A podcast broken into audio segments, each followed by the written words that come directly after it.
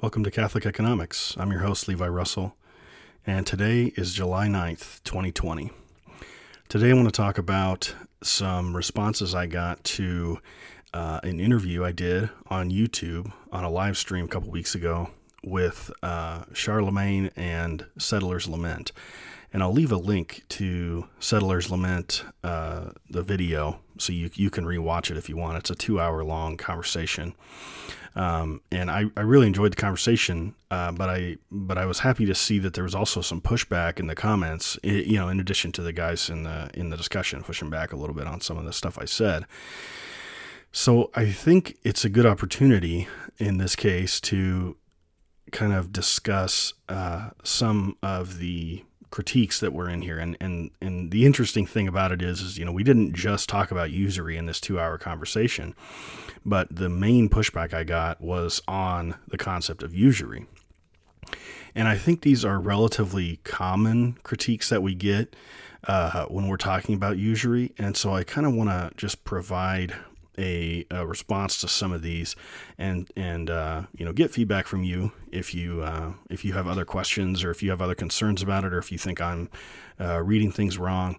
Uh, you know happy to happy to have that conversation. If you if you go on anchor.fm slash catholic economics just spell it all out in lowercase um, or if you use the anchor uh, app you can actually leave me a voice message. Um, but you can also catch me on Twitter at Catholic Econ, uh, or search me out on Facebook as well. Uh, so the thing is here that um, th- this discussion is kind of, uh, I would say, typical for.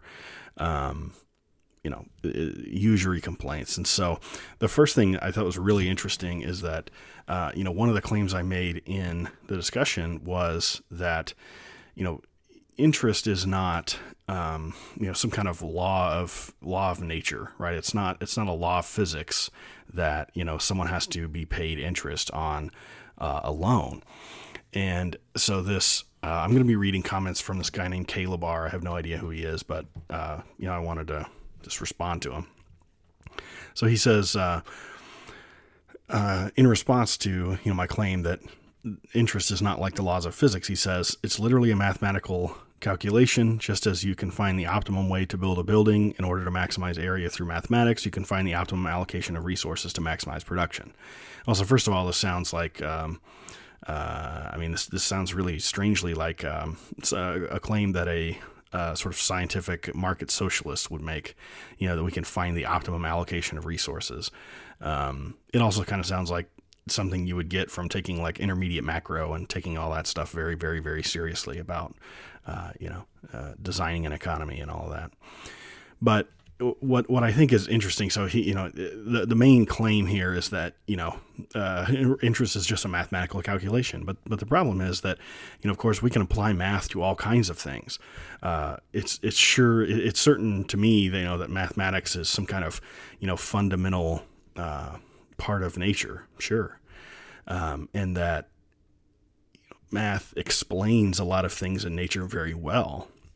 But just because I can fit a growth rate on something, um, or just because I can do math to come up with, you know, um, the, the, the total principal and interest paid on a loan, doesn't mean that the interest itself is some kind of uh, you know, uh, is just is has no ethical content whatsoever, right? Um, so, you know, my analogy for this is, you know, just because I can uh, calculate the uh, the percentage of people every year who are murdered by abortion.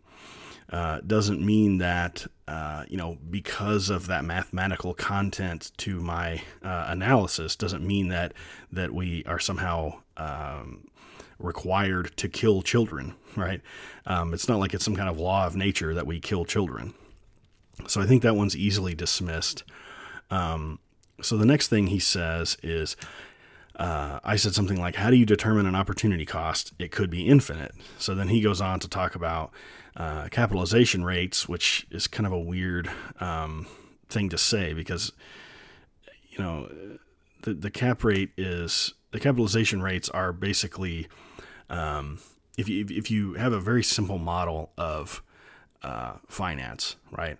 The asset value is an outcome of the capitalization rate, which is, I mean, it's expressed as an interest rate, okay, uh, and the the uh, income from that asset, right? So you might say something like, uh, you know, like let's say you're a farmer, right, and you have some land, and you know you get some kind of income from the agricultural output of that land, and then there's some price of the land in the market, right?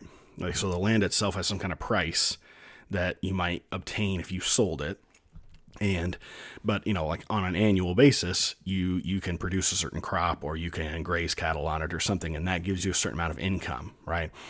And so what he's saying here is that those two things with those two things you can determine a capitalization rate. But the problem is that just because you can determine a capitalization rate from that does not mean that the capitalization rate is the outcome of those two things and in fact actually it's backwards um, the the, the thing that is determined here is the asset value itself. The capitalization rate is sort of like uh, a known input into the process of determining the asset value.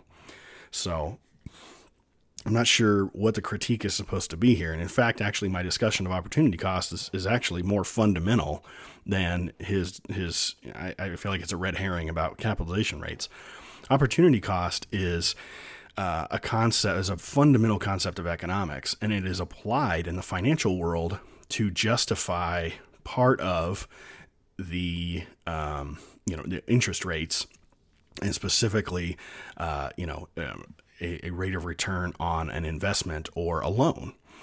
And so it's like, you know, the idea with opportunity cost in this context is that, well, if I loan you money, then I could have loaned that money in some other uh, possible uh, investment, or I could have used that money on my own to make some kind of an investment, or I could have lent it to someone else. And therefore, you know, adjusting for all these other things like the risk that you won't pay me back versus, you know, the risk of this other investment that I might have made, you know, paying off or whatever, you know, adjusting for all these other factors, um, you know, I need, I should be able to, uh, uh, take some kind of return from you on my lending, um, and, and because I could have earned money somewhere else, right? This is this is what you know opportunity cost is in this context. And I think again, like you know, just because you can frame it that way doesn't mean that there is no moral content here, right? So, um, just because there's an opportunity cost of my time. I mean, there's an opportunity cost of all of my time, right? I'm a father. I, I have uh, I have a wife and three children. Is there an opportunity of cost of my time spending my time with my children? Sure.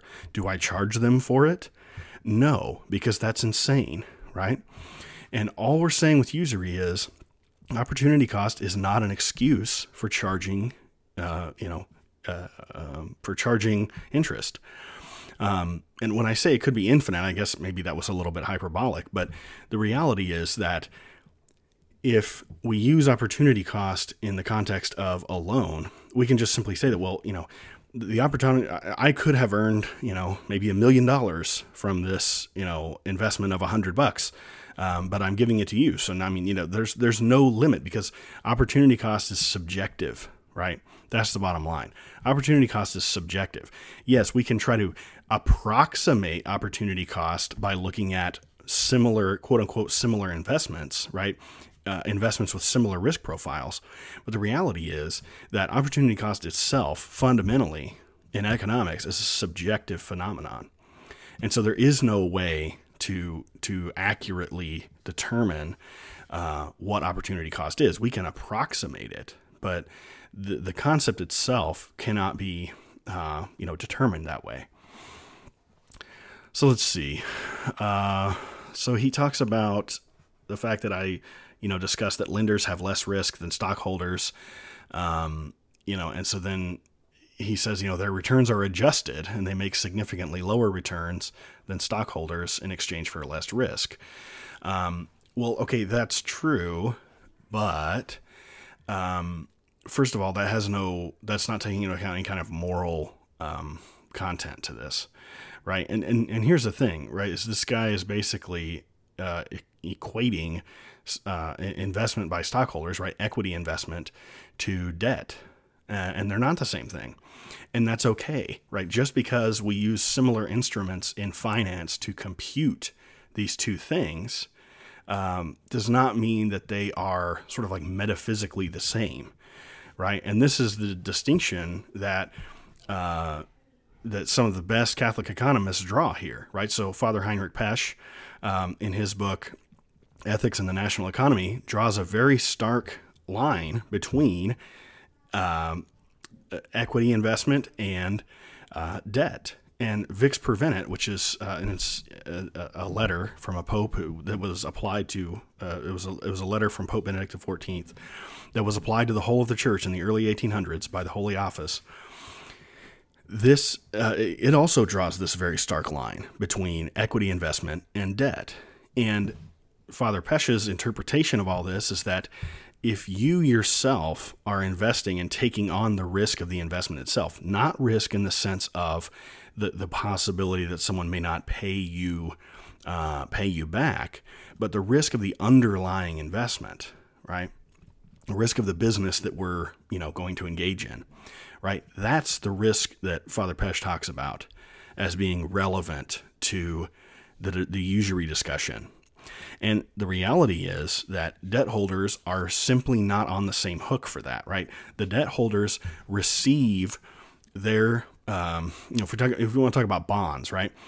A bond, the, the thing, the thing that makes a, a, the bond return different from, say, um, you know, uh, uh, a dividend payment or something like that, is that the dividend payment is dependent on the profits of the business, whereas the bond coupon, the, the bond payments from the borrower to the lender, right, in the exchange of a bond, are not dependent on the profits of the business. So, therefore, they are not dependent on the fluctuations in profitability. So, this is the risk we're talking about. We're talking about the underlying risk of the business. If there are fluctuations in profitability, does that uh, change the return I, as an investor, get? Well, if I'm an equity investor, it sure does, right? And so that's totally legitimate. I'm sharing in the risk of the operation. Therefore, my investment in that in that uh, in that business is not usurious. However, on the debt side, um, my my normal coupon that I receive has nothing to do with the profits of the business at all except in, of course, you know, we talk about the, the failure of the business completely, right? But even then, I'm first in line as a debt holder uh, to receive the assets of the business. So again, even there, I'm not taking nearly the risk that an equity holder is. So I think there's just some imprecision sometimes in the way uh, you know we get responses from people. And so then the last thing he says in his original comment here is if he wants to have a conversation on predatory usury where the poor are enslaved to debt because they don't know better, I'm willing to have a conversation. But to argue against people lending money for capital for mutual benefit, I have no time for. You are actively attempting to make a worse world. And what I think is so interesting about this, there, there's two things here. So number one, you know, he he he tries to make this distinction between um, taking interest and taking too much interest, right? So the first thing he says, if he wants to have a conversation on predatory usury where the poor are enslaved to debt. Okay, well, normally this is, comes out in the context of uh, usury being really high interest, right? And um, I think it's just very clear from magisterial documents that this is just not the definition. I don't know where this come from. This comes from, but it's it's just nonsense. Um, very clearly in the Catechism, the definition of usury is taking of interest on loans. Period. That's it. That's the whole definition. If you look at Vix Pervenit, that one of the first things said in Vix Pervenit is, um, you know, the origin of usury is in a loan contract, right? So it's about borrowing. Not how much you pay. And VIX Prevent specifically condemns this idea that it depends on how much interest is charged. It's just absolutely not relevant. Uh, so the um, the the the last thing that he talks about here is he says, you know, he talks about uh, lending money f- for capital for mutual benefit. So you know, some, some weird chicanery here in the terms. Uh, you know, capital. Okay, well, in an economic context, cash is not capital, right? Capital, uh, financial capital. You know, we we use that term, but it doesn't. Um, but, but we have to be pre- very precise about what we mean here. So if we're talking about capital as uh, financial capital, right, as money invested in a business, okay, well, that's a vague term. Are you talking about an equity investment or are you talking about a debt investment, right? And he says, You're actively attempting to make a worse world. And so, you know, this is an interesting thing to me is that it, it seems very, um, gosh, I don't know, like utilitarian or um, it seems to be a very anti poverty of spirit perspective here, right? So that um, you know, I'm I'm trying to say that usury is bad, and in fact, actually, it's a sin, and that it should be outlawed because of the negative effects it has on uh, uh, on the world, right? So, I mean, obviously, not everything that has a negative effect on the world should be outlawed necessarily, but usury is such a horrible thing right? It's a sin that cries out to God for vengeance, right? It's such a bad thing, and, and its effects on the temporal world where the state has authority to manage, right? Uh, its effects are so devastating that it should be made illegal. Um, and his concern seems to be that, well, you know, the GDP is going to go down, right? Or, um, you know, things are going to get more expensive because we're not going to have this cheap way of transacting uh, financial capital. Or, um, you know, large institutions are going to be harmed by this and that's going to cause a recession or something, right? There's lots of forms this can take. But the bottom line is if you want to invest, why not just make an equity investment, right? The, the point of all of these usury discussions is to talk about the fact that lending at interest is wrong and therefore it should not be allowed, especially because it has a lot of negative effects. Now, is outlawing it going to potentially, uh, you know, create some kind of recession or make us worse off for a period of time? Sure, I, I don't doubt that at all. Is it going to lower our uh, standard of living measured in some way? Right, of course, but we're not materialists, right? The Marxists and the capitalists are materialists. We're not, right? We're Catholics. Um, just like you know the the constant refrain about trade policy. Okay, yeah, we should not be transacting with regimes that uh, are, you know, actively against our interest. That's just stupid. Why would you ever do that? Uh, does it does it mean we're going to have less, you know, cheap crap from some of these countries? Sure. Does it mean our standard of living is going to go down because I can't buy cheap stuff from some other country? Yeah, absolutely. But so what? Who cares? It shouldn't matter.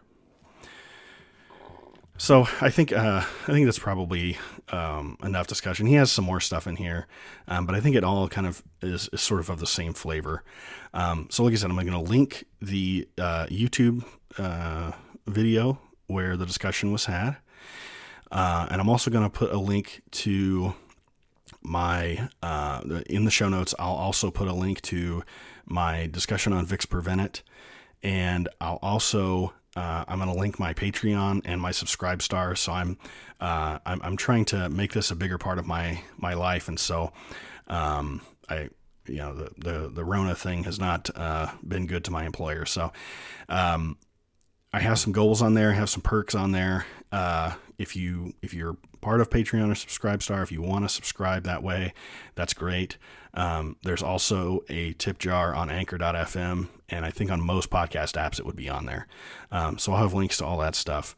Um, and so with that, I thank you for listening, and I'll see you next week.